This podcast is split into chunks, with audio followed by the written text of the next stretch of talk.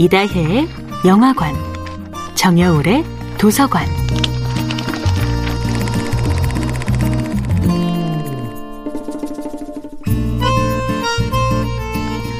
안녕하세요. 여러분과 아름답고 풍요로운 책 이야기를 나누고 있는 작가 정여울입니다.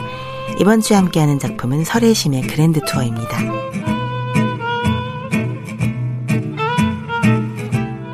투어에 그랜드라는 단어가 붙은 데는 돌아다니는 지역이 워낙 넓고 여행 기간이 길다는 점 이외에도 사회적으로 높은 계층의 근사한 여행이라는 의미가 숨어 있었습니다.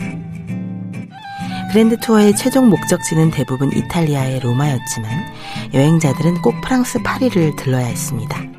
당시 파리는 최첨단 유행을 선도하는 도시였습니다.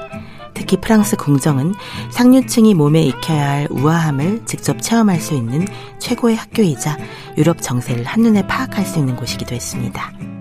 출세를 위한 인간관계를 만들기 위해서 꼭 만날 사람들도 있었다고 합니다.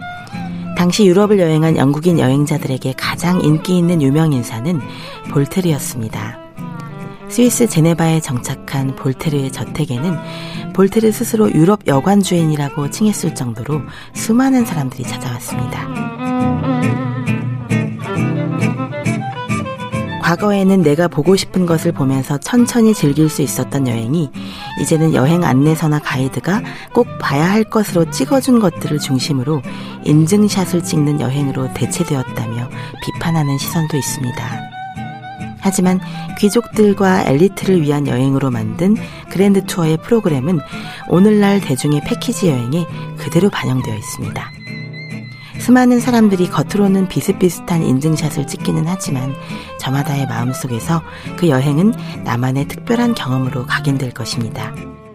흥미로운 것은 아무리 귀족이나 부르주아들이 너희 평범한 사람들과 다른 뭔가 특별한 여행을 하기 위해 그랜드 투어를 만든다 하더라도 아무리 독특하고 희귀한 여행을 개발한다 하더라도 결국 대중은 그 비슷한 여행을 그대로 답습하게 된다는 것입니다. 중요한 것은 누구와도 똑같지 않은 나만의 특별한 여행을 꿈꾸는 것은 빈부격차나 남녀노소를 가리지 않는 공통의 소망이라는 점입니다. 그랜드 투어는 한때 귀족 자제들의 교양을 위한 계급적 차별화의 도구였습니다. 이제 새로운 의미의 그랜드 투어를 꿈꾸는 현대인들에게 여행은 삶을 바꾸는 창조적 영감을 일구어내는 마음의 보물창고입니다.